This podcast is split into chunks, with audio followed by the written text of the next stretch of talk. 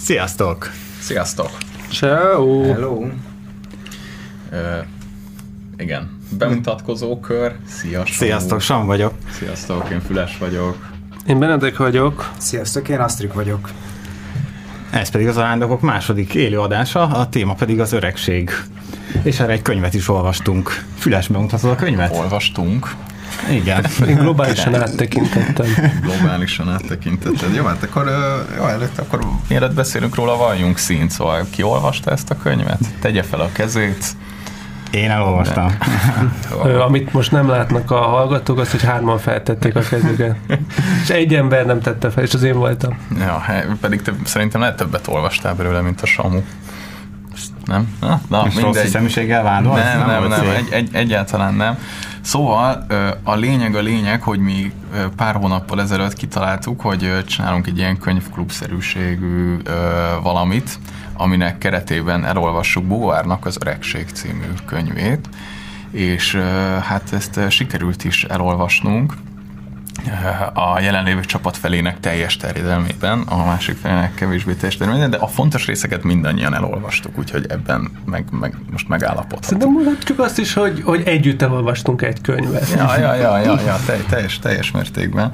Szóval, szóval ennek, ennek a könyvnek a témája a, az, az öregség és az öregedés. Nem készültünk igazából ilyen bevezető valamivel, vagy most be kéne nem volt Bovárt? bevezető ötlet.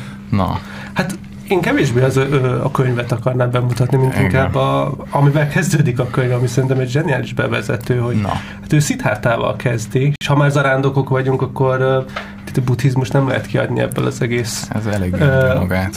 Asszociációs körből, és szerintem az egy királykezdése a könyvnek, amit még elolvastam, az az első lap, az első oldal, hogy hát amikor Szithárta szembesül az életnek a, re- a gyötrelmeivel, az, hogy minden szenvedés, akkor ebből a, az egyik első típusú szenvedés, ami őt a fügefa alá küldi, az az öregség, és hogy hát én nekem, amikor olvastam a könyvet, azt hiszem az én saját zarándokomnak az a fázisa volt, amikor én szembesülök azzal, hogy nem sokára el fog rohadni a húsom, és kijön a nedvesség a testemből, és mindenhol, mindannyian ugyanoda jutunk. Vagy hát nem biztos, hogy mindenki. Szóval nekem, nekem valami ilyesmi a kezdés, hogy most nézzünk közösen a buvuárral együtt az öregség rettenetének a szemébe. Az öregség tapasztalatára, mert hogy ugye nem mindannyian osztozunk benne teljes mértékben. Hát, Ö, Én néha öregnek érzem magam. Ja, ja, ja, igen, de hogy nem, hogy, hogy, hogy így közvetlenül nem, nem tudjuk mindannyian meg, megtapasztalni, mert nyilván nem mindannyian érjük meg az öregkort, és nekem, amikor olvastam a könyvet, akkor ez, akkor ez eszembe jutott, hogy valahogy hogy, hogy valahogy az öregség az valami olyasmi dolog, amivel, amivel kapcsolatban olyan ambivalens érzéseim vannak, hogy, hogy valahogy egyszerre tartok tőle, hogy majd be fog egyszer következni, és öreg leszek, és hogy az nem lesz egy annyira jó dolog, de hogy közben attól is félek, hogy, hogy ebből majd kimaradok, és hogy, és hogy nem, nem, nem fogom tudni megélni így a, így a teljes életemet. Tehát, hogy ez a, ez a, ez a kép, ez így, ez így mint hogy valahogy nekem, nekem majd kiesne. És így ezen agyaltam, hogy még, még milyen ilyen dolgok vannak, amelyek valahogy a bekövetkeztétől is tartok, meg a nem bekövetkeztétől is, de, de az öregség az mindenképpen egy ilyen eklatáns példája ennek. De a gyerekvállalás is ilyen egy kicsit, nem? A Hogy munka így- is ilyen. Ami? A munka. A munka, igen. De amúgy nekem az lenne a kérdésem, mielőtt még így belemegyünk, hogy így hogyan tudunk hozzá kapcsolódni, és így mondtátok, hogy olvassuk el ezt a könyvet, és én, én bele is vetettem magam, is elolvastam, és közben jött az a kérdés fel bennem, hogy én nagyon sokat gondolkodtam egészen gyerekkorom óta az öregségről. Sokféleképpen tudok hozzá kapcsolódni, de ki, melyik őtök gondolta ki azt, hogy akkor olvassuk ezt a könyvet, Bóvát, és miért? Ez, ez én voltam. Én, én akartam. Hát, van egy ilyen, a, a, az, az egyszerűbb magyarázat az az, hogy, hogy én ezt megvettem ezt a könyvet egyszer antikváriumban, mert egy ú, buvár nagyon jó, és és, és hogy ráraktam a polcomra, és pont ilyen szemmagasságban van, és naponta többször elsétáltam mellette, és így rám köszönt ez a, ez a könyv, de így a terjedelméből, meg amúgy a témájából adódóan is úgy, hogy úgy állandóan halogattam az, az elolvasását, és akkor gondoltam, hogy ha ezt ö, berakom egy ilyenbe, hogy akkor ez, ez legyen, egy, legyen egy ilyen könyvklubban kötelező olvasmány, akkor ezzel majd így jobban ráveszem majd magam arra, hogy, hogy, hogy elolvassam. Ez az ilyen ö, praktikus magyarázat. Amúgy meg ö, Amúgy meg hát természetesen én is érzem magamon azt, hogy, hogy így, hogy itt telik az idő, vagy, vagy, vagy hogy öregszem, és ezt így, amikor általában nem tudom, idősebb embereknek ezt, ezt, így, ezt így valahogyan artikulálom, vagy valahogyan ezt így kifejezem, hogy igen, már úgy érzem azt, hogy nem vagyok olyan, mint régen, akkor erre általában mindenki ilyen legyintéssel válaszol, hogy jaj, hát, hogy ez még mindig nagyon fiatal vagyok, még mindig nem vagyok 30 éves se, tehát hogy mint hogyha ez valahogy így nem, nem lenne eléggé komolyan véve az, vagy én, mint hogyha én nem gondolhatnám magamat ö, öregnek, vagy hogy én nekem, nekem még így ezzel, ezzel a dologgal nem, nem szabad foglalkozni, én még nem panaszkodhatok, pláne, mert hogy vannak sokkal öregebbek, és hogy az, az mennyivel rosszabb. Szóval valahogy ez így, ez így mindig, mindig, mindig le volt csöpörő, de közben be, persze, persze bennem van, hogy érzem azt, hogy, hogy, hogy sok tekintetben már nem vagyok olyan, mint, mint, mint régen, mint, mint fiatalabb koromban, és, és akkor ugye emiatt valahogy kattantam rá erre, erre a könyvre. Mondjuk azt hozzá kell tennem, hogy ez a könyv nem az öregedésről szól, mint korosodás, hanem kifejezetten az öregségről, mint egy speciális életszakasz, aminek vannak jellemző tapasztalatai, meg vannak jellemző, nem tudom, társadalmi viszonyulásai, és hogyha be, tulajdonképpen azt tematizálja a könyv, vagyis nekem az a, az a része nagyon erős, hogy amint öregek leszünk, és a mások szemében megváltozik az, hogy hogy néznek már, egy öreg emberként néznek ránk, akkor ez egy csomó ilyen előítéletet előhív, máshogy kezdnek viselkedni velünk, mi is magunkba szívjuk ezeket a sztereotípiákat, mondjuk például mondja ezt a részt, hogy mondjuk a szexualitással kapcsolatban a, a szexuális vágyai mindenkinek vannak, de ha már öreg vagy és vannak szexuális vágyai, az mondjuk komikusnak vagy vagy gusztustalannak tartja a környezet. És ezeket nyilván te is magadba szívod, akkor hogyan tudsz ezekre az ellentmondásokkal együtt élni és szintén nem a halálfélelemről szól, mert vagy Benedek az, e, az elején, amit behoztál, az kicsit úgy, úgy tűn nekem, mintha mintha magától az ilyen hal, haláltól, mint halál előtti szakasz való félelem jelenne meg, de itt szerintem sokkal inkább tényleg csak az öregségről, mint hogy az életszakasz nem semleges, hanem valamivel terhelt. Én úgy láttam, hogy maga a, a romlás, tehát hogy nem a halál jön be itt, hanem hogy fokozatosan a kognitív és szellemi és testi hanyatlásnak a, jelei, ez az öregség, így van definiálva a könyv elején, és nem, nem a halál, de a halál is közelebb kerül. De ezek pont a sztereotípiák, amik hozzákapcsolnak az öregséghez. hogy jaj, hát akkor kognitív, buta leszel, nem tudom mi, és hogy pont e, e, ezt mondja, hogy ez nem feltétlenül van így. És hogy pont, hogyha így gondolod, akkor ez önbeteljesítő jóslat lesz, és sokkal inkább mondjuk romlik az egészséged, hogyha te is magadba szívod azt, hogy jó öreg vagy, akkor elbutulsz. De hogy van ez, vannak ezek a ö, társadalmi sztereotípiák, meg alapból vannak sztereotípiák magával az öregséggel szemben is, hogy ennek a sztereotípiának ti bármennyire áldozatai vagytok el, szóval, hogy hogy, hogy amikor elhatároztuk, hogy elolvassuk ezt a könyvet, ez belőletek milyen érzést váltott ki? Vagy ezt amúgy is elolvastátok volna? Vagy ezt szívesen olvastátok? Hát, uh, amúgy nem hiszem, hogy elolvastam volna, mert azért egy elég hosszú könyv, 900 oldalas könyvről van szó. Uh, ilyen társas nyomás azért sokat segített abban, hogy így elővegyem és elolvassam. Amúgy a, a címe az nekem így mindig hívogató volt, szóval nekem is megvolt, uh, vagy hát a szüleimnek megvolt otthon a polcon, de szerintem senki nem vette le sohasem, uh, de aztán amikor megvettem, akkor tehát, hogy nagyon nagy izgalommal ugrottam bele, mert én gyerekkorom óta nagyon sok időt töltöttem a nagyszüleimmel, uh, a nagyapámmal nagyon közeli kapcsolatban voltunk, és így mindig is érdekes volt az, az elején ugye nem is tudtam vele mit kezdeni, de mivel gyerek voltam, ezért nem is kellett vele mit kezdenem, hogy ő ugye sok halál kapcsolatos gondolata volt, de már így egész ilyen fiatalabb korától, szóval ilyen, amire emlékszem, az ilyen 65 körül, most mondjuk azt már öregkornak hívjuk, de hogy, hogy akkor már így sokat így énekelgetett róla ilyen dalokat, beszélt a, az elmúlásról, hogy el, elmorgott rajta. Szóval én, engem ez mindig így, így foglalkoztatott, és mivel nagyon sok időt töltöttem vele, ezért én természetessé vált. De idős emberekkel nagyon-nagyon szeretek beszélni, beszélgetni arról, hogy ők hogyan látják az életet, hogy miben vannak benne, de sokszor azt figyelem meg, hogy átesek egy ilyen pozitív sztereotípiába, ugye, hogy, hogy a, ez a békés öregkor, a bölcs öregkor, a, a, az értelemadó öregkor, amikor minden így kellemetlenségre visszatekint, és akkor így legyintve lesznek túl az emberekre, hisz én ezt kapom meg. Valószínűleg nekem ezt akarják ők prezentálni. Nem mondom azt, hogy ez nem igaz, de felbennem merül bennem a gyanú, hogy ezzel egy kicsit így távolságot is tartanak, szóval hogy nem avatnak bele magába ugye az öregség, hogy milyen, milyen amikor az ember 80 éves. Milyen az, amikor tényleg azért ott, ott van a, a gondolatai mélyén a, a a perspektívának a megváltozása az, hogy, az, hogy most nekem most öt éven van hátra, vagy tíz éven van hátra, vagy, tehát hogy ez egészen más életvilágba teszi be az embereket, és eddig még nem nagyon sikerült eljutnom, és lehet, hogy csak akkor lehet ideig ja, valójában eljutni, amikor az ember tényleg megöregszik.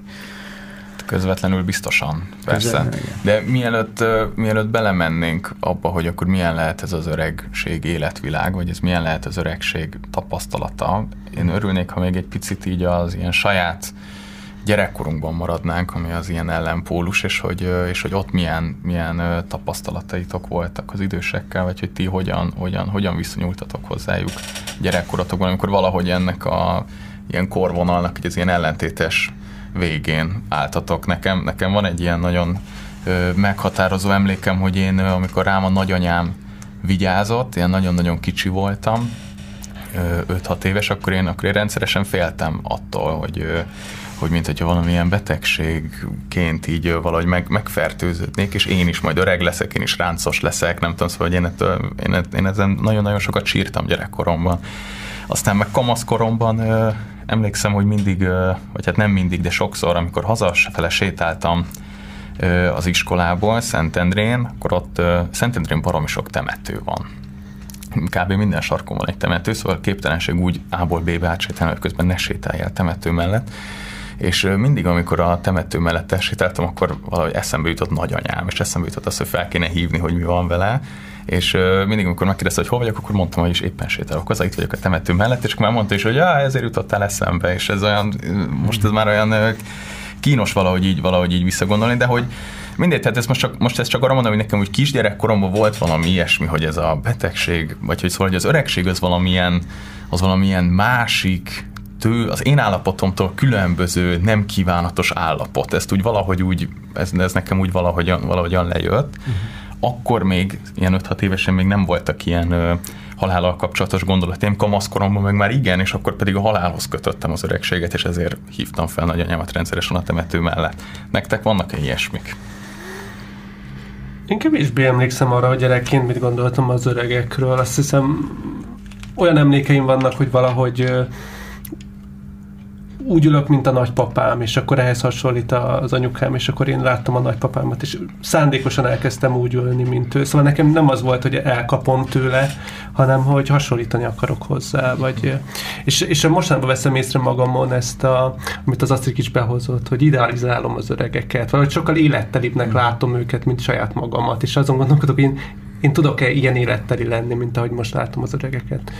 Én, nekem ez, ez a fő tapasztalat. Hétvégén is volt egy képzés, amin részt vettem, ott volt egy nagyon energikus 80 éves nő, fantasztikus ember, és azon gondolkodok, hogy de én is a korán keresztül látom őt, szóval azt mondom, hogy ő nem a személy, aki energikus, hanem a 80 éves nő, aki energikus, szóval én is biztosan ö, rendelkezek ezekkel a sztereotípiák, mm. hogy ez egy idegen dolog, ez, a, ez az öregség, valami tőlem különböző, ami még, még csirájában sincs meg bennem de nincsen egy ilyen, hogy nincs egy félelmem az öregségtől. Inkább van egy ilyen, vajon, vajon milyen leszek én akkor, amikor ja, kíváncsi vagy? Kíváncsi. Vagy, vagy inkább szeretnék olyan öreg lenni, mint akiket látok sokszor. Uh-huh. Nekem gyerekként még, ahogyan meséltél, így az ugrott be, hogy az az élmény, amikor így először mert gyerekként, mivel ugye kevésbé, tehát kisebb a perspektívája az életnek, és így sokkal állandóbbnak tűnik minden, ezért bennem így az volt, hogy hogy a, az idős emberek, a nagyszeműk mindig idősek voltak, hogy a szüleim mindig annyi idősek voltak, mint ahogy én is mindig az leszek, aki én vagyok. És ezért, amikor így először láttam egy képet a nagyanyámról, mert hogy valószínűleg nem először láttam, de amikor először tudatosult, hogy, hogy, hogy ő ez az ember volt, és aztán ez az ember lett, hogy azt így nehéz volt így elfogadni, vagy hogy így beleépíteni a gondolatom, hogy ezek a dolgok így változnak, és amikor képeket látsz évtizedeken, átnyúló, vagy fél évszázadon átívelve akkor, akkor ez ilyen megdöbbentő, felfoghatatlan, hogy egy ember ez meg tud változni. Én gyerekként így szerintem én nem nagyon tudtam sokáig ezzel a gondolattal mit kezdeni. Hogy ők is voltak fiatal, ők is voltak gyerekek. Ez még most is furcsa, hogy vele gondolni. Nem, nem de ez teljesen felfogható. Szóval, hogy ez, de ezt írja is Bóvár, mondjuk ott Szártot idézi, hogy valahogy az öregség tapasztalata az, az tényleg az ilyen a felfoghatatlan kategóriába esik. Ő, ő azt mondja Buhoár, hogy, hogy valahogy, a, valahogy az öregség felfoghatatlansága az abból adódik, hogy, hogy egyszerre érezzük azt, hogy így az énünk, vagy aki mi vagyunk, az, az egy ilyen statikus, állandó valami. Tehát az, az igazából így nem, nem változik. Én tegnap ugyanaz voltam, aki vagyok ma, holnap pedig ugyanaz leszek, aki vagyok ma, és ezt minden nap megélem. Tehát, hogy nem, nem, nem, nem élem meg az, az énemnek a változását. Viszont, amikor pedig belenézek a tükörbe, és visszaemlékszem rá, hogy hogy néztem ki 30 évvel ezelőtt, vagy látok magamról egy képet, akkor szembesülök azzal, hogy de hát igenis változok. És valahogy ennek, ennek tehát hogy ebből, a, ebből az ilyen látszólagos ellentmondásból, vagy ez valami paradox dologból fakad, az öregség tapasztalat tragédiája Buvár szerint. Én is így értettem, hogy ez egy ilyen bennünk élő idegen, amire folyamatosan emlékeztet a környezet, folyamatosan emlékeztet a testünk, miközben mi magunk ugyanazok vagyunk, vagy valami maradandót ö, észlelünk, és ő is a, ő, a fény, ő is a fényképet hozza be, mint ilyen mm-hmm. kulcsélmény. Látok egy régi képet magamról, vagy egy jelenlegi képet saját magamról, és és akkor ez a hát, vagy, vagy hát ezt kontraszt. tanultuk most az egyetemen, hogy a Proust órán, hogy a utolsó kötetben, amikor elmegy ebbe a bálba, és találkozik a régiekkel, és és, és szembesül a fős azzal, hogy akik ilyen fiatalon élnek az emlékeiben, azok most már ilyen, ilyen, ilyen aggastyánok, és ő, ő csak ezen a tapasztalaton keresztül tud kapcsolódni a saját öregedéséhez is, mert az, ahhoz nincsen ahhoz nincsen igazából közvetlen hozzáférése, tehát hogy csak, csak úgy tudjuk vagy tehát valahogy csak úgy tudjuk igazán érzékelni az idő múlását, hogyha másokon látjuk, vagy, vagy pedig így, így valahogy magunkat externalizáljuk egy ilyen tükörképbe, és akkor így magunkat látjuk. Szóval ez para. Mm-hmm. És gyorsan át, átugrottunk akkor most az izé, a világban való benne létre. Nem, nem, nem bírtuk tartani magunkat. Igen, pedig akartunk ilyen, ilyen, ilyen társadalmi ízékről is beszélni, szerintem az elején. Majd visszacsempészem, visszacsempészem. Igen, igen. Jó, akkor legyen ennek a felelőse, és akkor most egy kicsit mélyüljünk el ebben, és akkor a vége felé, tehát a második Leszek a társadalmi bunkosbot. Mert ide még ezt eszembe jutott, hogy van egy, egy költő Faludi Ádám, nem jut eszembe a pontos idézet, azért elnézést kérek, de hogy ezt így tök jól megfogja, hogy, hogy egy, egy, egy 50 éves faszi alsógatjában mászkál a lakásomban. De a legnagyobb baj, hogy én vagyok a belsejében. Ez érdekesen megfogja ezt, hogy én, mint az én állandó, és az én, mint az 50 éves alsógatjás faszi az időszakban mit csinálok. Ja.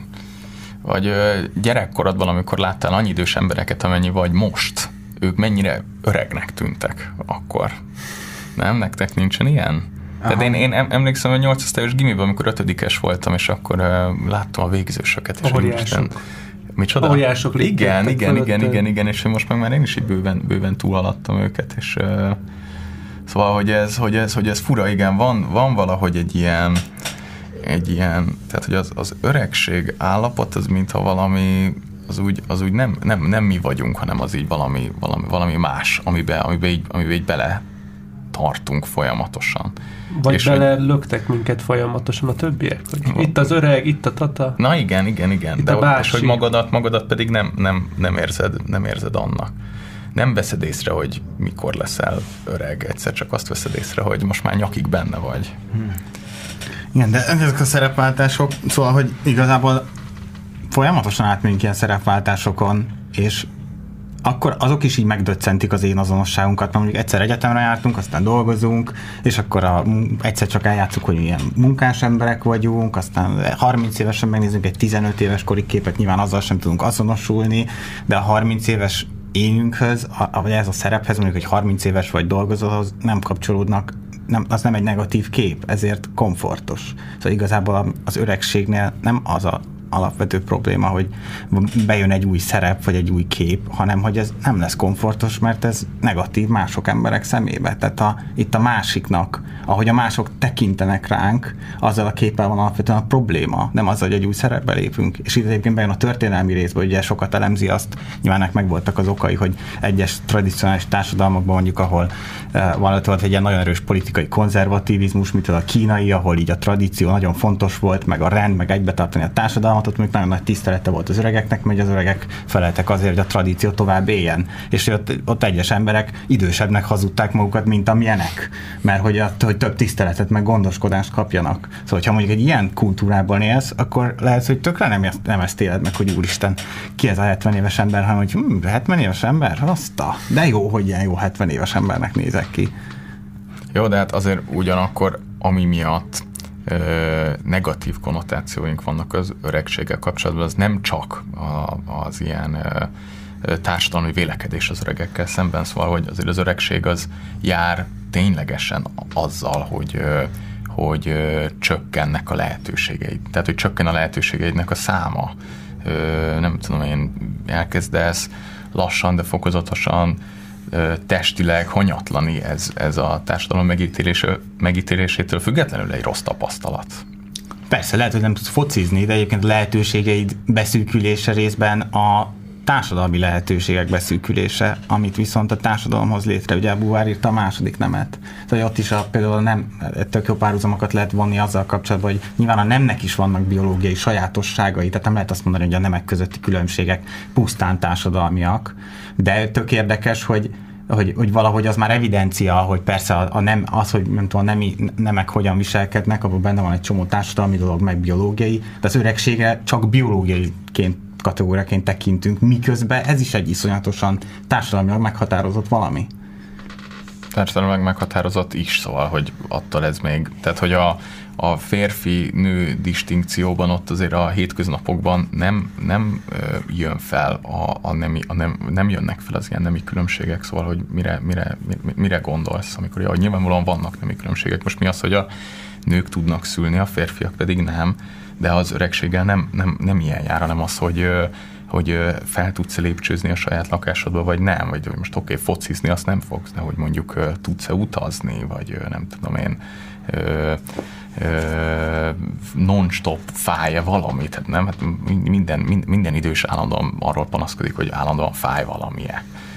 Most ez, ez, ez, ön, ez önmagában nettó negatív tapasztalat.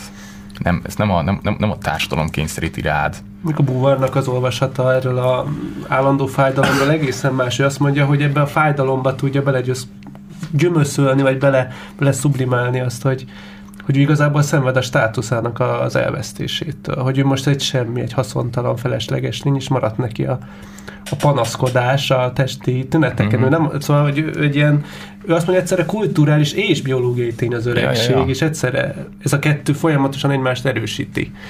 Ő nem azt mondja, hogy fáj nekik a kezük, és ezért panaszkodnak a kezükön, hanem ő azt mondja, hogy, hogy ez, ez, a, ez a panaszkodás maradt nekik a szerepük, amit be tudnak tölteni a társadalomba. Igen, szóval azért ma már nagyon sok ilyen, ilyen profi ageista kutatás is van, és hogy a, akik mondjuk elsajátítják az ilyen negatív társadalmi képet az öregségről, azok 7 és fél évvel korábban halnak átlag, mint akik egyébként pozitív ilyen öregségképük van. Szóval azért ez tökre meghatja, meghatározza a biológiai jól létedet is meg mondjuk az utazás is persze valamilyen szempontból korlátozza a fizikai lehetőségeidnek a csökkenése, de alapvetően azért nem utaznak a nyugdíjasok, mert nincs pénzük rá, mert nincsenek anyagi lehetőségeik. Ja, tényleg mondjuk... Uh... Pénzük rá, mert nincsenek anyagi lehetőségeik. Ja, tényleg mondjuk uh, én sok ilyen nyugdíjas utazgató uh, embert látok, vannak. Nyugdíjas turista az egy, az egy, az egy kategória. Oké, okay, rendben van, elismerem. Rendben van. De jó, hogy én olvastam a könyvet, te pedig nem. Olyan, mint hogyha te jobban értenél. Olvastam, az... Én, mond, többször mondtam, hogy olvastam a könyvet. Nagyon nem, nem, nem szép, amit csinál. Oké, okay, bocsánat. Ki fogunk tiltani a De. Elvesztette az érvelést, aztán jó, egy kis izé, a személyemet támadja. Szép. Jól van, jól van, jól van, bocsánat. De, mi, de, de sem, nincs valami kutatás arra vonatkozóan, hogy, a, hogy, hogy, hogy, hogy félünk az öregségtől, és hogy, hogy az lesz életünk legszomorúbb időszaka, de hogy, hogy ugye a mai kutatások, mint hogyha azt találják, hogy pont, hogy sokan arra számolnak, hogy életük legboldogabb időszaka. Nem tudom, hogy, hogy ezt, ezt a kutatást ismered, de vagy tudod-e uh, ismertetni, hogy ez micsoda, vagy van egy ilyen adat, nem? Hát ez most konkrétan nem tudom, milyen kutatásról beszélsz, de az például érdekes, hogy van egy ilyen boldogság paradoxon, amit leírnak, hogy igazából amikor így felmérik a boldogság szintet, akkor valójában így a életed elején vagy a legboldogabb, meg a végén. De hogy az aktív éveidbe az ilyen 30-as, 40-es években a legboldogtalanabbak az emberek.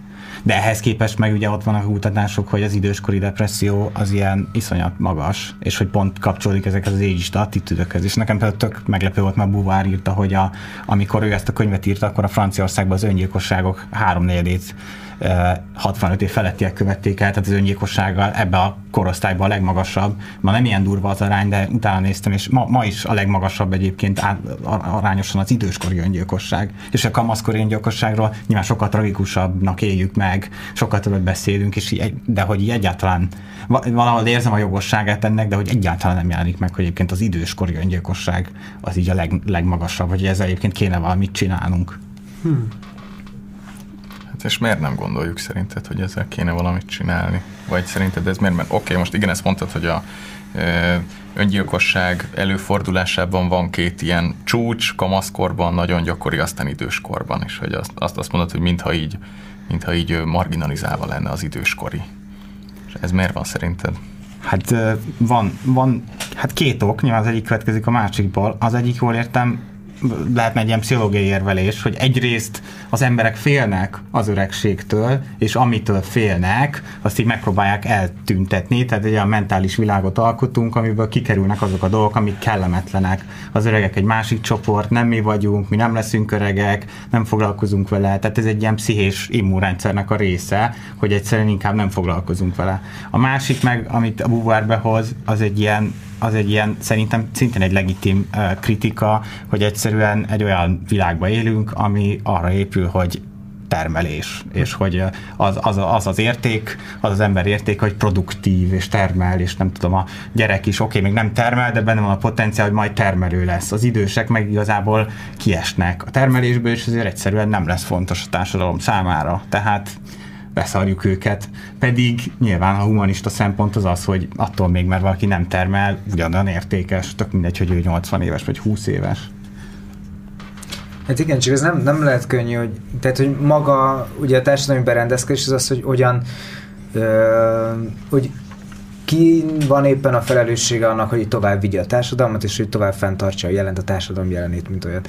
És tehát, hogy ez ugye, hogyha leélünk ebben egy életet, és a, a nyugdíjas kor lesz hirtelen megváltozik, akkor egy, az embernek a, a társadalmi értéke is megváltozik, de ugyanakkor a magának az életnek az értelme is megváltozik ezzel, hiszen a társadalmi ért, életértelme az a nyugdíjazással az így lezárul. Tehát, hogy akkor egyéb értelmeket kell keresni. Szóval akkor nem, ö, nem elég a, a társadalmi hasznosság, nem elég a, nem tudom, akár az ilyen különböző hasznat, ha, hangzós eszméknek a, a képviselete, hanem akkor onnan ilyen elkezd szűkülni a világ, és akkor az egy nagyon nagy krízis, tehát hogy a, az a hirtelen változással jár, és nem is véletlen, hogy ugye sokszor Buvár is említ, említi azt, hogy ugye a nyugdíjazás az sokszor akkora trauma, hogy így azután így pár hónappal elég sokan meg is halnak, vagy hogy baleset áldozatai lesznek. Nehéz ezzel mit kezdeni. Abszolút. Na, erről egyébként beszéljünk, mert ez szuper érdekes, bár ő egyébként ezt egy kicsit megfordítja, tehát nem azt mondja, hogy a vége a, vége a produktív fázisunknak, és akkor most hogy rájövünk, hogy mit tudom, már nincs értelmünk, hanem akkor jössz le, hogy az egész értelmetlen. Tehát mm. igazából a mostani világnak az értelmetlenségére nem jössz rá, mert folyton dolgozol, és nincs időd azon erre ráeszmélni. Tehát egyszerűen mindig fáradt vagy, vagy mindig dolgozol, vagy mindig ilyen célok töltenek el, amik egyébként e, ilyen filozófia értelemben értelmetlen célok, és aztán egyszer csak kijössz belőle, és ott maradsz, és rájössz, hogy tényleg nincs értelme, és valami értelmet kell. De azzal teljesen egyetértek, hogy egyébként az egyik ilyen kulcs feladat, vagy, vagy egyébként mint egy ilyen megoldási, nem tudom, ilyen gondolkodási irány is az lehet, hogy, hogy tökre egy életszínvonal növelő dolog lehetne, olyan intézmények lennének, amik segítenének mondjuk a nyugdíjba menő embereknek, hogy mondjuk új olyan, nem tudom, életcélokat vagy értelmeket találjanak, amik, amik segítik. Mert az biztos, hogy hogy kötött az, az, hogy meddig élünk ahhoz, hogy milyen tevékenységet végzünk. Vagy nekem mondjuk nagyon jó példáim vannak, mert a nagyapám 90 éves, és minden évben kimegy a telekre, és akkor van egy viszonya az élethez, mert hogyha nem megy ki, akkor elpusztulnak a fák, és ez, ez nyilván, nyilván van, benne van abban, hogy ő, én azt gondolom, hogy benne van abban, hogy ő egyébként tök jó egészségben van, és, és a kor, korához képest is, nem tudom, én tud egy kertet gondozni, azért ásni, meg nem tudom, tök, tök komoly munkák, tehát fizikailag is tök jól van, de ebben benne van az, hogy egy ilyen mm, értelmes célt talált.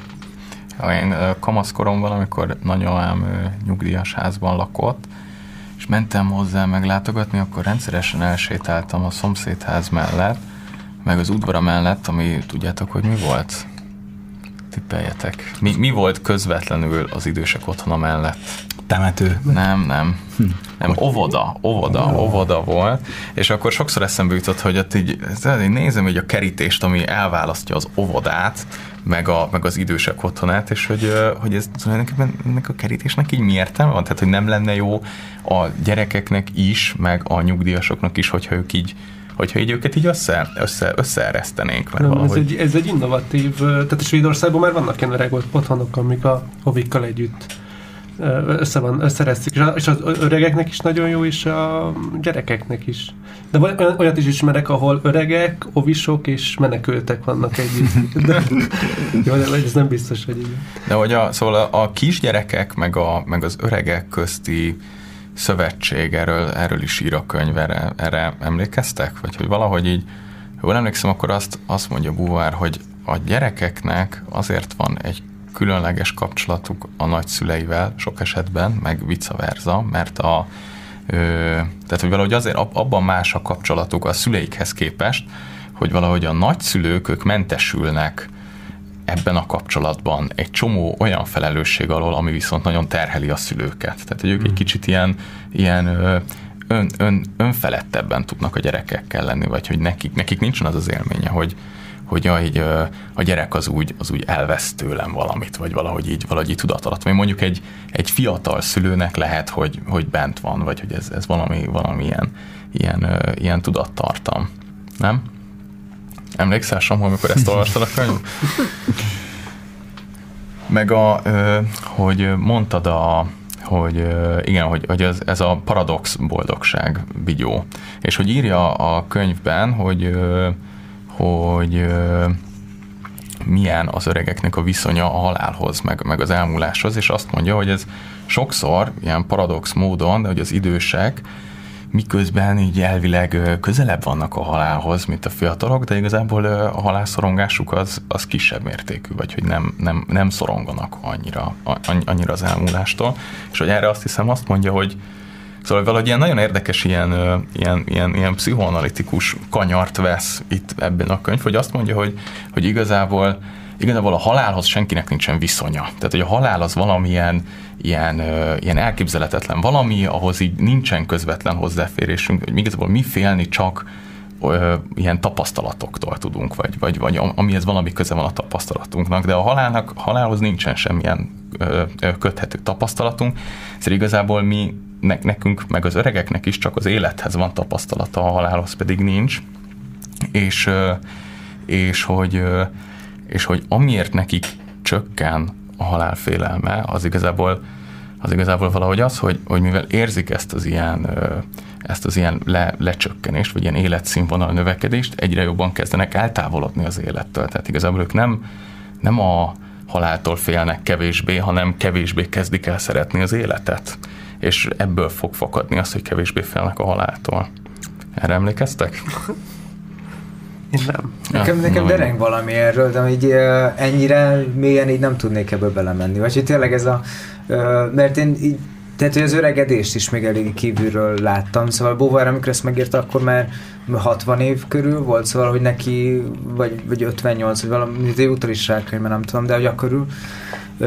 Szóval, hogy neki azért valószínűleg már így közelebb is voltak ezt tapasztalatai, ezért így magában a mélységeimből belemenve nem, nem biztos, hogy annyira tudok ehhez egyelőre még kapcsolódni. Uh-huh. Hogy, hogy, de de szóval hogy ahhoz a, vonalhoz meg igen, ahogy így, így leírja ebben a, a környezetben, hogy így a, az öreg ember, ahogy egyre jobban, vagy az ember az élete előre haladtával egyre tetemesebb mennyiségű emléket gyűjt, egyre több mindenről tud beszélni, és egyszer, egyszerűen így elkezd így, így, így, így bele záródni, benne maradni, miközben a világ az fantasztikusan gyorsan megy tovább körülött, és ezért így elmagányos, hogy egy kicsit magára marad, egy idegenkor embereként lesz benne ebben a, ebben a világban, és így az én értelmezésem szerint így, e, vagy hogy én ezt kaptam magamnak, tehát hogy ezt vittem magammal ebből a könyvből, hogy ezért kezdi el ö, aztán e, ezért kezd el kevésbé szorongani a, a haláltól, mert hogy ő így már nem abban a világban él, amiben ő felnőtt és megöregedett. Hanem... Ja, tehát hogy nem érzi jól magát abban a világban, amiben van. Igen, igen, ja, ja, ja. talán, talán így ez lehet. Igen, igen, tehát hogy, hogy mindenképpen, mindenképpen valahogy egy ilyen, egy ilyen nem, nem, nem kívánatos állapotnak írja le, amiben, amiben rossz benne lenni, és hogy akkor ennél még a halál is jobb. Hm? Jó, most ez költőkérdés volt. Nem, nem, nem, nem, nem valójában. Mire buzdítasz most még? Ne, de én itt próbálom vinni ezt a beszélgetést. Hát igen, de Hát meg, megint, megint, szóval egyébként ez nagyon becsülendő ebbe a könyvbe, hogy rettenetesen sok forrást használ fel, és a források egy csomószor ellentmondnak egymásnak. Jelenleg szerintem a legtöbb ember... Egyiket se hivatkozza le, amúgy, amíg elképesztő idegesítő, ez borzasztó. 50 évvel ezelőtt még nem hivatkozta. De, de azért elfogadjuk, hogy eléggé utána nézett. Az, az viszont Szóval, szóval a legtöbb író szerintem van egy hipotézise, vagy egy intuíció a világról, és akkor ahhoz gyűjt forrásokat, a buvár meg mindent beletesz, ezért három oldalanként egy kicsit ellentmondásos dolgok kerülnek be, ami tök jó, mert ettől nem egy ilyen egy koherens egész, hanem így tudsz, a könyvön belül is tudsz ellene és mellette is érvelni. És például a történelmi részeknél pont, pont ez jön elő újra meg újra, hogy egyébként ez a nem kívánatos állapotban eh, az, az mégiscsak valahogy a kultúrából jön, mert hogyha tény, tényleg van egy tisztelet, vagy tényleg, tényleg mit tudom, az időseknek máikus tulajdonságokat e, tulajdonítanak bizonyos, nem tudom én, természeti népeknél, vagy, vagy olyan vallási hagyomány van, mint a taoizmusban, hogy az élet célja, nem tudom, az ilyen hosszan megélt élet, az egy ilyen erény és érték, akkor, akkor megint más, vagy hogy van ez a nem tudom, Platont hozza be, hogy az ilyen szellemi fejlődés, hogy igazából a magának az, hogy az ilyen testi vágyak, vagy nem tudom, mik így lejjebb mennek, vagy így az lejjebb tekerődik, az, az pont, hogy, pont, hogy az ilyen szellemi képességeket az tökéletesíti, vagy az ilyen értékes, az persze más kérdés, itt megint, megint belerúg a saját érvelésébe, és ezt, ezt egyébként be akartam, hogy zseniális, nekem ezt tetszett a legjobban a könyvbe, hogy behozza ezt, hogy, hogy azért kicsit máshogy írják le az öregséget az ilyen moralisták, politikusok, ideológusok, jó Platón, aki nem tudom, megmondja a tutit, hogy milyen izé államot kell csinálni, meg a költők, és azért költők inkább azért így csinálkoznak azon, hogy nem tudom, elmúlt a szerelem, meg nem tudom, a öregszem, míg a Platón meg hát a államot az időseknek kell vezetni, mert ez a legletisztultabb állapot, és hogy ez a hogy, hogy úgy tekintünk ezekre az, a forrásokra, mintha így leírnák ezeket a világokat, pedig eleve a kiváltságosai aznak a kornak, nem a többsége, és ezen belül is tök más, hogy most egy moralistát vagy egy költőt néz, és akkor elgondolkoztam az, hogy 2000 év múlva valaki ilyen per Krisztián versekből, meg G. Fodor Gábor eszékből próbálja kikövetkeztetni, hogy mi hogyan éltünk. Nem biztos, hogy van köze a valósághoz. Ja, hát az, az, az mindenképp, nekem az, az jutott eszembe, amikor mondtad ezt, hogy hogyha így hogyha így ö, már, már, már nem termel, akkor már így nincsen értéke a társadalomnak, meg, meg ilyesmi, de ez, ez, ez valahol egy ilyen, egy ilyen felszínesebb rétege annak, hogy, hogy igazából ami miatt mi jól tudjuk érezni magunkat a bőrünkben, az az, hogy, hogy valamilyen akár ilyen nagy társadalmi téren, akár ilyen szűkebb körben, de hogy valamilyen funkciónk van. Tehát, hogy mint, mintha valamilyen valamilyen elvégzendő dolgunk, vagy valamilyen, tehát hogy, vagy valami, valamilyen funkcióra mindenképpen szükségünk van, és hogy, és hogy az van, hogy valahogy a, a, az, ami miatt nehéz az időskor, az az, hogy, hogy egy ilyen iszonyú drasztikus funkció vesztésben vannak a korábbi korok időseihez képest, vagy hát legalábbis ez, ez, az, ilyen, ez az én intuíciónk, amit amúgy így bőven megcáfol a buár, de hogy valahogy ezt úgy, ezt úgy azért mégis, mégis ö, gondoljuk, és azt hiszem a Konrád Lorenz is mondja ezt, hogy valahogy az egyik, egyik ilyen emberiség fő bűne az amúgy a, az idősek nem, nem, nem tisztelete, de hogy mit, mit, mit, mit gondoltok erről, hogy, hogy tényleg mindenkinek kell, hogy legyen a funkciója, és hogyha valaki elveszti ezt a funkciót, ezt most már így érintettük mondjuk a nyugdíjazásnál, az például pont ez, mit lehet ez ellen tenni? Mert hogyha viszont nincsen funkció, tehát hogyha azt mondjuk, oké, okay, rendben, most az van, hogy, hogy, hogy nem tudom, régen lehetett az, mondhattuk azt, hogy az idősek, ők birtokolták a tapasztalatot, ők voltak egy ilyen tudásnak a forrása, és hogyha te valamire kíváncsi voltál, akkor oda mentél a, én a falu öregéhez, meg, megkérdezted, és akkor ő elmondta, hogy nem tudom én, 25 lompulással ezelőtt ez így volt, mert hogy ő, ő, ő volt a, a kollektív ilyen memória, vagy ez a, a, a merev lemez. A Google. Igen, de ő, ő, ő, volt, ő volt a Google, és hogy most ez, ez, ez, pedig, ez pedig már nincsen. Milyen más funkciók maradnak szerintetek az idős emberekre? Hát Szerintem az a funkció, amit most, beszél, most mondtál, tehát hogy lehet, hogy egy öt éves gyerek simán rá tud keresni, mm, nem tudom, hangkereséssel arra a Google-on, amit meg akar tudni, de a nagy, nagyjától vagy a nagypapájától sokkal jobb azt meghallgatni, és sokkal hatásosabb lesz a tapasztalat. és én, én amúgy, amikor ennek utána néztem, most um, egy Alison Gopnik, egy, egy fejlődés pszichológus kutató nő, és filozófus is amúgy, ez sokkal érdekesebb kombó, és ő pontosan ezt, ő a gyerekekkel foglalkozik, meg az öregekkel, és ő pont ezt a, továbbra is ezt, ebben, ebben látja az öregségnek a, a funkcióját, hogy az öreg, öreg szerep, vagy az öregség pont az ő azt, azt próbálja bizonyítani, hogy az öregeknek van egy sajátos, evolúciósan kifejlődött agyuk, ami, ami, ami predesznál bizonyos szerepekre, és ő pont ezt a kulturális tudásnak a továbbadását mondja, és hogy, hogy és ezzel szemben, és akkor ő mindenféle kutatásokat idéz, hogy, hogy, a, hogy, hogy az öregek pont ezért sokkal generous, hogy, hogy adakozóbbak és ő szám, egy csomó kutatást arra vonatkozóan, hogy ilyen játékelméleti helyzetekben az öregek sokkal jobban, hm. jobban adnak, és hogy, hogy kapcsolódik ez a, a tudás átadáshoz, azt most nem tudom pontosan összehozni ezt a két adatot, de hogy ott is van egy adakozás, ápolni a, a szövetet, ápolni a kohéziót, a családi kötelékeket, de ez, ez mélyebbre visz, és ugye a, szerintem Boer és azt, azt, azt mutatja meg, hogy az öregség ahogy bánunk az öregekkel, az az egész társadalmunkat teleplezi. És hogy ebben a elidegenedett társadalomban, amiben benne vagyunk, ahol atomizálódtunk, stb. stb. Pont ezek a, ezek a benne rejlő lehetőségek, amik az öregekben vannak, nem tudnak kipontakozni. Én, én, így, én így olvasom a könyvet. Hmm. Szóval én azt gondolom, amit mondott a mondasz Flash, hogy az továbbra is, én, én erre továbbra is örömmel használnám az öregeket, hogy megmutassák nekem, hogy ők mit tanultak, vagy mit tudtak.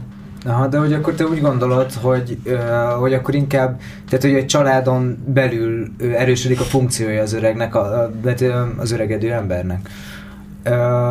De mit gondoltok? Tehát, hogy, hogy egyébként ilyen társadalmi szinten, vagy mondtad, hogy családon belül így elég kevésszer az atomizálódásra, az elszigetődésre, elköltözéssel, szóval, hogy nem hagyjuk meg ezt a szerepet sokszor az öregnek, de hogy hogyan hogy mit láttok most, hogy Magyarországon mi az öregeknek a szerepe? Van-e önmagukban szerepük?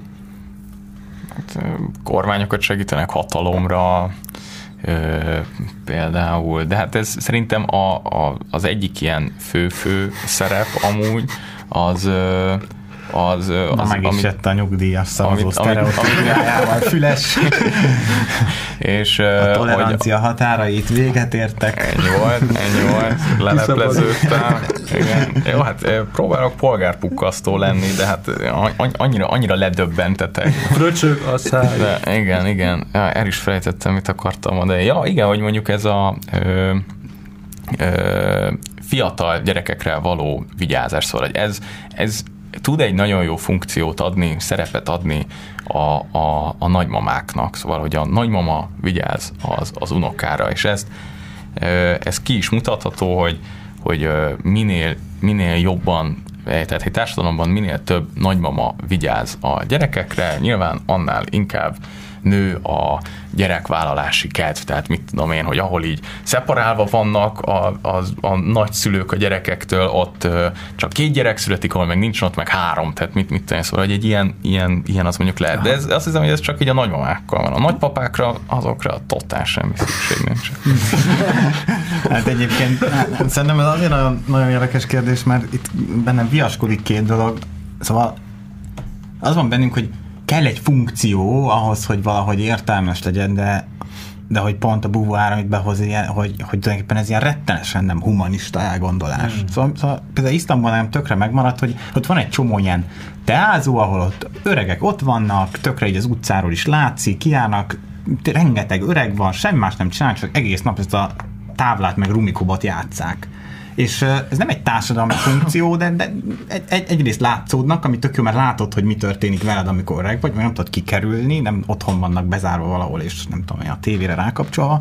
Másrészt lehet, hogy teljesen jó, hogy nem kell funkció. Hát ha éppen társasozni van kedve, és ebben élik ki magát, akkor az így tök jó. És hogy, hogy lehet, hogy talán elég lenne ebbe segíteni, hogy egyszerűen a, a, az embereket megtanítani arra, hogy mit csináljanak a saját szabadidejükkel, vagy hát csak segíteni nekik, hogy rájöjjék, hogy nekik mi a jó. Például a Buvár írja azt is, hogy, hogy, hogy, hogy, hogy egy csomóan arról panaszkodnak, hogy mondjuk minek olvasson, minek szerezzen tudást, hogyha már így nincs semmi célja. Hmm. De hogy miért kell feltétlenül extra cél, lehet, hogy csak tök jó könyveket olvasni. De azt is megértem, hogy alapvetően a pszichés, nem tudom, jól létünkben tényleg egy ilyen tök jó tartóoszlop, hogyha van valami funkciónk, tudunk gondoskodni valakiről. Szóval ezt, ezt az érvelést is egyébként abszolút fenntartom, csak emellett az is bennem van, hogy az sem feltétlenül szükséges, hogy valami iszonyat, nem tudom én, társadalmi meg hasznos dolog dolgot csinálj, az is lehet, hogy csak azt csinálod, amihez kedved van, és jól esik, és ehhez hozzásegíteni az időseket. Nem, tehát szerintem ez, tehát a funkció meg az értelem az nem egy ilyen támasztó valami, hanem az, az totál alapja annak, hogy te így nem, nem, nem ölöd meg magad az első adandó alkalommal kb. Vagy nem, nem, nem zuhansz depresszióba. Szóval nem azt mondom, hogy a funkció az, azt úgy vegyük, hogy minden tevékenységednek legyen valami társadalmilag hasznos, vagy ilyen személyes funkciója, és hogy akkor izé, te nyilván tudjál teázgatni, meg tudjál dominózni, meg mit petánkozni, meg, meg ilyesmi, de hogyha, de hogyha ezek cselekmések mögött amúgy neked nincsen egy olyan tudatod, hogy rád szükség van, az iszonyatosan nyomasztó, és abba, hát abba, én abba, voltam abba vele nyaralni egy hetet a horvát tengerparton, és nem láttam, hogy öngyilkos lettél volna, hogy csak sörözni kellett, és semmit csinálni. Iszonyatosan jó volt, persze, de hát azért ott tudtam azt, hogy, hogy amúgy, amúgy nekem az identitásomnak ott akkor a része volt, hogy én ott éppen nem tudom én, ö, ö, nem tudom én, be, be, befejeztem az egyetemet, nekem volt ilyen szerepem, nekem voltak, meg vannak most is ilyen aspirációim, hogy mit akarok csinálni a jövőben, ami majd társadalmilag hasznos lesz. Tehát persze én nem azt mondom, hogy ne, ne, ne tudjál nyaralni, hát persze nem, tehát nem, nyilván, de most ez ugyanaz, hogy elmegyünk nyaralni, mint hogy, mint hogy izé, dominózol a török nyugdíjasokkal. Igen, de legtöbb ember nem azért dolgozik, mert azon keresztül éli meg az értelmet, hanem azért, mert ki akarja fizetni a, nem tudom, rezsiszámát, ké, alapvetően kényszerből dolgoznak az emberek, de már tény, hogy ez, ez egy másik társadalmi probléma. De az szerintem eléggé nagy értelmet ad a munkádnak, hogy miatta nem fagysz halára éjjel, mert van pénzet kifizetni a rezsiszámlát, vagy valami. Tehát, hogy pusztán a pénzkeresés, pusztán az, hogy te biztosítod a saját megélhetésedet, azért az elég nagy értelem. Nem? De ez az életed, ez magad életben tartása az értelem. Hát ez a, a, a te, te, teljes alap, tehát hogy tudod, van a Maslow piramis, oké, okay, legyen kaja, pia, meleg, izé, mit tudom én, ezeket így, izé, ha ezek biztosítva vannak, akkor utána olvasgathatod a buvoárt, meg önmegvalósíthatsz, meg mit tudom én, de hogy ennek az alapnak így, hát persze, tehát minden, minden tevékenység, ami ennek a piramisnak valamelyik ö, ilyen ö, meg, megvalósulását szorgalmazza, az, az, az értelmes tevékenység. És minél, minél mélyebb szinten, tehát minél alapabb szükségletet elégít ki, az annál, annál fontosabb. De ebből a megközelítésből meg, tehát amiről Buvár is ír, így az a, ugye a Maslow piramisnál a, nem tudom, az élelem, a biztonság, a szociális kapcsolatok, ja, ja. meg a, a cél.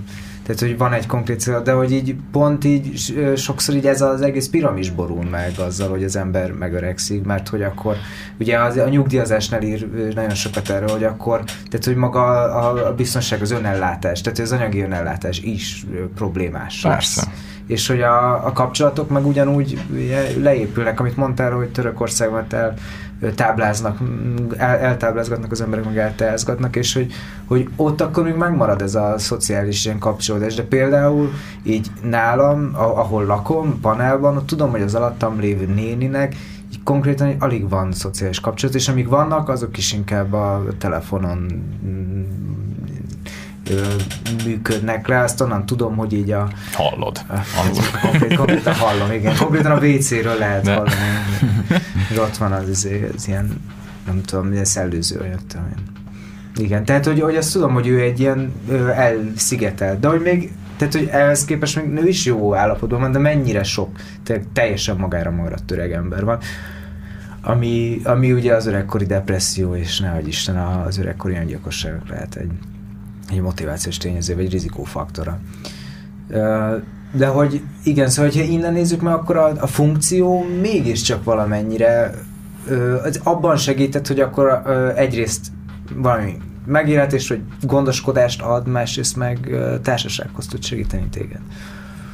És hogyha ezek nincsenek meg, akkor, akkor viszont úgy nehéz cél, nem is célt, hanem Jó, értelmet. akkor, akkor, az csak, akkor azt, meg. vállaltam, hogy mondjuk azt, hogy ne fun, szóval, hogy hívjuk funkciónak, de ez nem, nem kell társadalmi hasznossághoz okay, kötni. igen. Szóval ez csak annyi, hogy funkció. Neked az a funkciót, hogy te szervezed a táblapartikat a hmm. környezetedbe, akkor az Jó, is de az társadalmilag szerintem hasznos. Jó, de ugye, partikat szervezni, vagy a nyugdíjas klub kertjét ápolni, vagy mit tensz, vagy bármit. Tehát hogy nyilván ezt a funkciót, ezt, ez nem egy valamilyen kívülről ráderőltetett valami, az lesz a funkciód, meg az lesz az értelem, amit te kitalálsz Ja, Igen, a magadnak. társadalmi hasznosság sem jó szó, produktivitás, vagy, vagy ed- eddig úgy éreztem, hogy egy ilyen produktivitás keretben beszélünk erről. Aha. Ez meg nem a klasszikus Igen, ilyen. ez már nem az, hogy, hogy társadalmi... Tehát nem az, hogy termelek valamit, nem az, hogy árut termelek, abba veszek részt. Én, én, én engem is idegesítem, hogy a funkció kifejezés ezzel azonosulok vett Samu. Én, én azt mondanám, hogy érték, vagy értelem, vagy értelmes lét, amit a Fülesett a végén mondott. Hát Aha. vagy funkció. ezek, mind, ezek mind baromi jó szavak szerintem. Na, Nem a funkciót, azt el lehet veszíteni az értelmet, azt meg magadnak tudod teremteni. Én, Ezt én újra lehet teremteni, az ja. Tehát ez a lényege, ugye, a, ugye beszéltünk a, az Ericssoni fejlődésekről, hogy ugye a, a, az, az ember az élete során különböző kríziseken megy át. Külön, ezeket normatív krízisnek hívják, nyolc ilyen van, és az utolsó van a, az időskorban. Ö, amikor így a, az integritás vagy a kétségbeesés a másik része, hogy leéltem az életem, kétségbeesek, hogy ennyi volt az életem, ez értelmetlen volt, vagy pedig úgy tudom megélni, mint hogy ennek az egésznek volt értelme, amit így át tudok adni másnak. Tehát, hogy, de hogy az élet során folyamatosan ugye megvannak ezek a krízisek, és újra kell értelmeznem az életet. Tehát, hogy ez nem egy értelmes dolog, ezt én teremtem meg. Ugye Frankl erről sokat írt sokat gondolkodott. És az időseknek akkor ez egy ugyanolyan feladatuk, mint bármelyik életkornak, hogy akkor kezdeniük, viszonyulnunk kell, és valami kreatív megoldást kell hozniuk arra, hogy ők ebben az élethelyzetben vannak. Hát ja, csak nehéz kreatívnak Nehéz. lenni, hogyha ilyen durván be vagy szűkülve. Szóval Hát igen.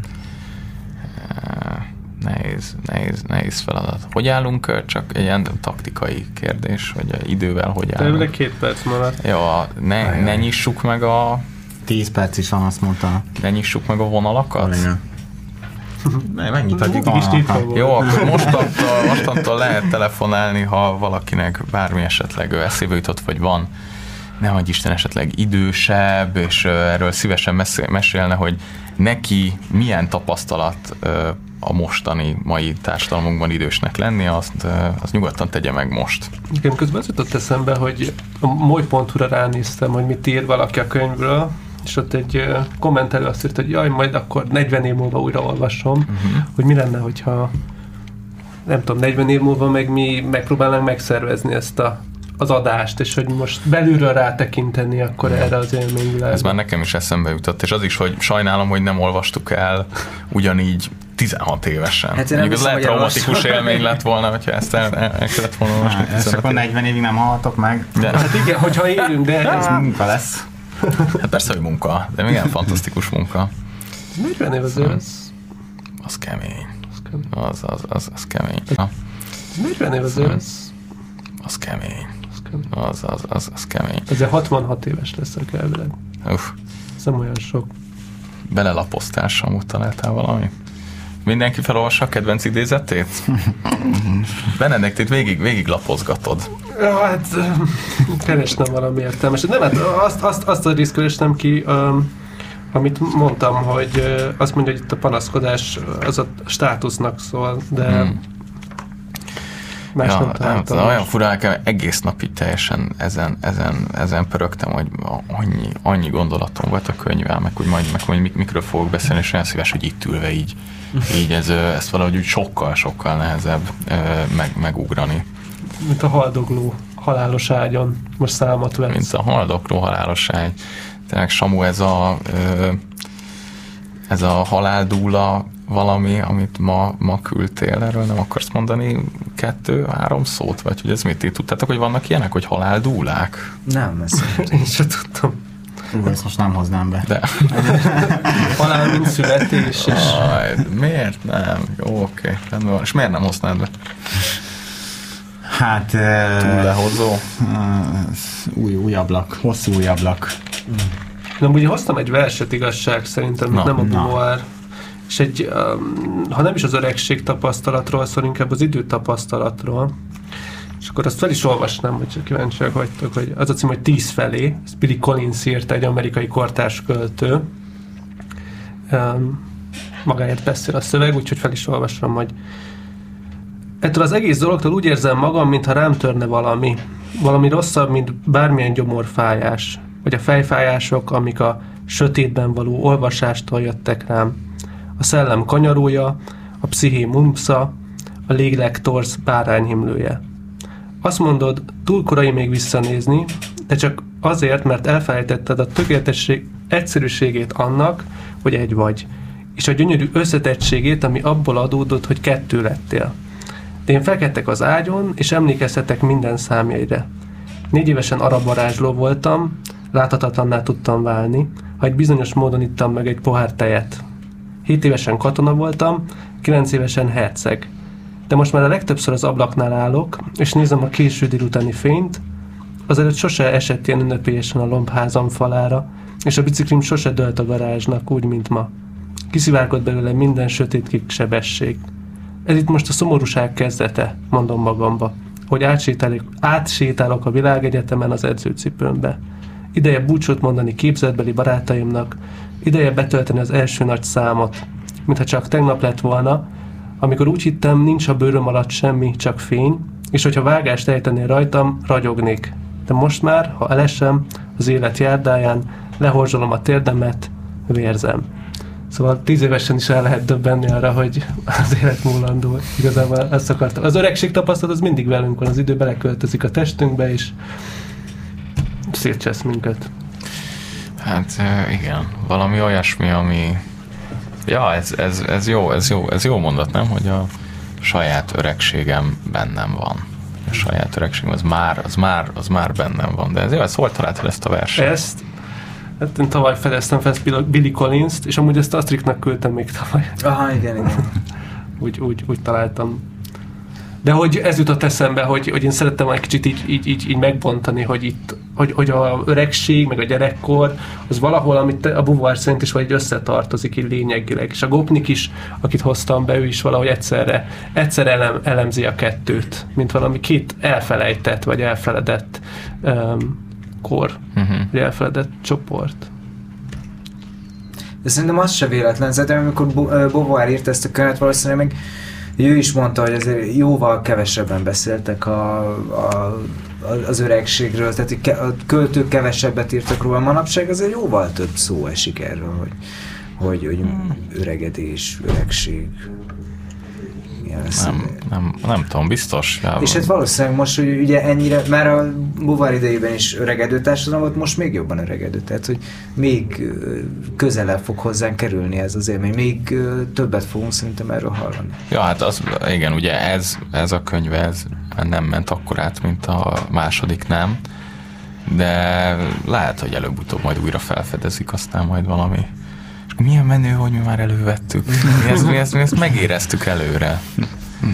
Hogy ez majd tényező lesz. lett volna. Már, tényleg, mi már olvastuk Before It Was Cool. De amúgy ami nekem még eszembe jutott, és ez ilyen pszichológiai önismereti szempontból nekem, mint tök, nekem ezért volt tök fontos mindig, hogy a nagyszüleimmel most is még egy nagyanyám vele, nagyon sokat szoktam beszélgetni, és nagyon türelmes vagyok vele, és nagyon sokat szoktam így, nem tudom, így kérdezgetni a régi élményeiről, a mostani helyzetéről, és olyan sokat lehet megtanulni, egyrészt magamról is, hogy én hogy vagyok a világban, nekem milyenek voltak a dédszüleim, és hogy hogyan öröklődtek el dolgok. És hogy annyira sajnálom azt, hogy a többi nagyszülőmmel pedig ö, ö, nincs már ilyen kapcsolatom, tehát hogy ilyen 19 éves voltam, amikor, amikor nagyapám meghalt, tehát hogy akkörül ö, vesztettem el három nagyszülőmet, és hogy velük akkor még nem tudtam ilyen mélységében beszélni, és ilyen sokat beszélni az életről, az életükről, önmagú, hogyan látják a világot. És ezért jóval kevesebb lehetőségem volt arra, hogy, hogy így, így, így magamat a világban találjam, ahogyan ők így hosszú éveken keresztül. Ezért így, meg az, az is sajnálatos, hogy nem voltak akkor még okostelefonok, mert nekem ilyen feltett szándékom az, hogy az öregedő rokonaimat majd így időről időre így, így meginterjúvolom, és az interjúból meg készítek ilyen hosszú átiratokat, és akkor azokat így, így, így, így tovább hagyni a, családban, szóval hogy majd a gyerekeim, az unokáim is elő tudják venni, és így át tudják olvasni, hogy hogyan beszélt ez az ember, mi, hogyan látta ő a világot, miket tapasztalt meg. Szerintem ez elképesztően fontos ahhoz, hogy tudjuk, hogy kik vagyunk mi. Igen, ez tényleg szuper. Ezt Petra is csinálja. Nagyszülő interjúk. Én is Nagyszülő. Te is? Ha. És de fel, fel is vesz itt? Én most elkezdtem tavaly óta felvenni. Komolyan. Ha. Nagyszerű. Na nézd, nekem meghaltak a nagyszülőm, úgyhogy én nem fogom megcsinálni. Aha. Szellemet kéne idézni hozzá, de... Ö, bár mondjuk nem, nem tudom, nekem nagyapu, nagyapám írt könyveket, úgyhogy mégis az ő könyvét, hogyha elolvasom, akkor Tök valahogy még így ö, tudok, tudok, tudok hozzá, hozzá kapcsolódni, de hát, de akkor ugyanennyierővel ö, most is kéne írnod, és akkor azt, mert érted, tehát nem, nem kell ahhoz öregnek De lenni. igen, csak most nincs rá idő. Most hasznos vagy. Ja, ez, ez, ez szép, ezt mondjuk nem, nem, nem tudom, hogy én elővenném, mert nagy, nyilván a nagyanyám ilyen írásait azt elővenném, mert, mert hozzá így van, van közvetlen viszonyom, vagy szóval, hogy rá, rá, így, rá így emlékszem, de most mondjuk, ha mit tudom én, a dédapámé, az mondjuk most már teljesen idegen, hogy szóval, hogy most egy vadidegen embernek Engem az élete. r- r- roppantól érdekelne Az én, az én nagy Hát igen, igen, a tiéd. ja, vagy az enyém nem érdekelne. Mi? Jó, hát oké, most, de amúgy meg, tehát hogyha erre vagy kíváncsi, találsz egy csomó idős embert, akivel lehet beszélgetni, szóval, hogy, Abszolút, abszolút, csak hogy ugye teljesen más az, hogy a saját családtagodról, a saját de hogy hogy nevelték a szüleidet, hogy neveltek a szüleid téged, de neked mi volt a viszonyod, ők, ők hogyan látnak téged. Uh-huh. Szóval, hogy ez egy ö, szerintem magának, ugye a családnak, meg hogy én, mint a család, és a család, mint én, ennek a, a folytonosságát így sokkal el lehet, sokkal jobban el lehetne mélyíteni, sokkal ön, öntudatosabbnak lehetne lenni, szerintem. Szóval, Gondolod, öntudatosabbnak? én nem, rosszul ez az öntudatos. Aha. Na, most nagyon megy ezért a transgenerációs ilyen megértés, Igen. meg ez a transgenerációs perspektíva, ez az új ilyen ja, top ja. divat, és akkor megismered a nagyszüleid, és akkor rájössz, hogy milyen erőforrásokat és félelmeket örökítettek rád, és tökre egy, igen, igen. van egy ilyen önismereti potenciája. Legalábbis azt mondják. Viszont eh, lassan le kell zárnunk, és el kell búcsúznunk. Valami búcsúszó. Ah, én sajnálom, hogy nem telefonált senki. Én úgy vártam. Na, mindegy. Hát ö, búcsúszó, hát mi- ki, ki, ki, ki, hogy van az idős, idős korral, a saját öregedésetekkel, hogy vagytok? Jó, ezt most már úgy érintettük, de valamit, hogy valamit ez a könyv ö, adott-e nektek, vagy hogy az egész időskorhoz való viszonyban ez, ez változtatott-e bármit benne? Nekem, nekem nagyon sokat adott, szóval én nagyon szerettem olvasni, és hogy mivel elég hosszú, elég sokáig kellett olvasni, és eléggé sokáig így benne voltam ezek között a gondolatok között. Nekem nagyon tetszett ez a világban való bennelét, és hogy, hogy hogyan viszonyul az ember a saját öregségéhez. Ahogyan amúgy mindig, mert mindenkori ember viszonyul a saját életkorához, csak hogy az öregkorban ez ugye ö, talán sarkalatosabb pont, vagy hogy jobban kijön az, hogy én változok, vagy hogy megváltoztam. Hogy már 70 év mit változtam az életem során. Szóval, hogy ez mindenképpen érdekes. Meg nekem hozta azt, hogy, hogy nagyon kíváncsi vagyok, amikor öregekkel beszélek, és hogy nem csak a, az öreget látom bennük, ami ugye a társadalmi sztereotípiek, még és nem így látom a, vagy hogy igyekszem látni, inkább ezt mondom, a, a, az embert, a, az ént, aki viszonyul a saját öregségéhez, és nem az öregén. Húha. Én egészen más dolgokkal foglalkoztam, úgyhogy én csak úgy arra emlékszem, amikor um, olvasom, és, um, és megrémülök attól, vagy van egy pont, hogy nagyon halmozza ezeket az öregség tapasztalatokat, és egyre többet hoz fel, és akkor egyszer csak így elkezdtem így, így, így uh, megcsömörleni, és már nagyon sok volt az, hogy hányféleképpen, hány szemüvegre van szükség, hogy kihullik a fogam, kihullik a hajam, szexelek, nem szexelek, undorítónak látnak, vagy fognak majd látni, és inkább nekem horror, horror volt, mint kíváncsiság. Hmm. Uh, szóval engem elidegenített az öregség Tényleg? Hát inkább egy ilyen, egy ilyen furcsa, ilyen egyszerre maszk, amit így ránk tesznek, és amit aztán mi fokozatosan felveszünk. Uh-huh. Ilyen, ilyen folyamatos ilyen ezzel a kettősséggel játszik el a könyv, vagy én, az én olvasatomban. Hmm. Ránk rakják, míg mi magunkra rakjuk. Nekem csökkentette a félelme egy kicsit pont azért, mert hogy annyira sokféle ilyen tapasztalat, vagy annyira sokféle megélése lehet ennek, hogy, hogy ez ad egy, egy kis ilyen kontrollélményt nekem, hogy itt talán így sokkal jobban fogom tudni ezt majd egy kicsit én is irányítani, hogy hogy élem meg a saját öregségem. Ja, azt hiszem én is, én is így vagyok vele, hogy ez valami olyan ö, olyan, olyan, olyan, olyan topik, amit úgy azt hiszem, hogy én mindig is úgy kerülgettem azt, hogy a magam szempontjából mélyen így belegondoljak, vagy hogy úgy, úgy igazán, igazán beleássak, vagy úgy állandóan mindig mások regedésével foglalkoztam főleg, és nem, nem, nem, pedig a, nem pedig a sajátommal, és ez a könyv ez pedig hát valahol, valahol úgy rákényszerít arra, hogy, hogy, hogy ebben, vagy rákényszeríthet arra, hogy ebben egy kicsit jobban elmerüljek, de nekem, nekem nem volt, és, és értem meg horrornak, szóval ez valahogy, valahogy ilyen... Hát ő meg fiatal. De hogy valahogy... valahogy Látom, hogy ráncosodsz füles. Ja, valahogy... Őszülsz? Én... Uh, Fested a hajad? Ne, nem még, nem még, de majd fogom. Botox kezelésre szeretnék majd menni, nem, nem sokára. Na, de, de csak azt, azt, azt akartam mondani, hogy valahogy a búvárnak ezt az egész, szóval, hogy ebben az öregségben való elmerülést, ezt sikerül úgy fogni a kezet közben, hogy valahogyan végtelen alázatos. Szóval mindenkinek, mindenkinek ajánlom az elolvasását, akinek van fölösleges ö, nem tudom én, egy hónapja elolvasni ezt a könyvet. Szóval... Köszönjük, hogy végighallgattatok. Köszönjük Köszönjük szépen, szépen. sziasztok! Sziasztok! Hű, de jó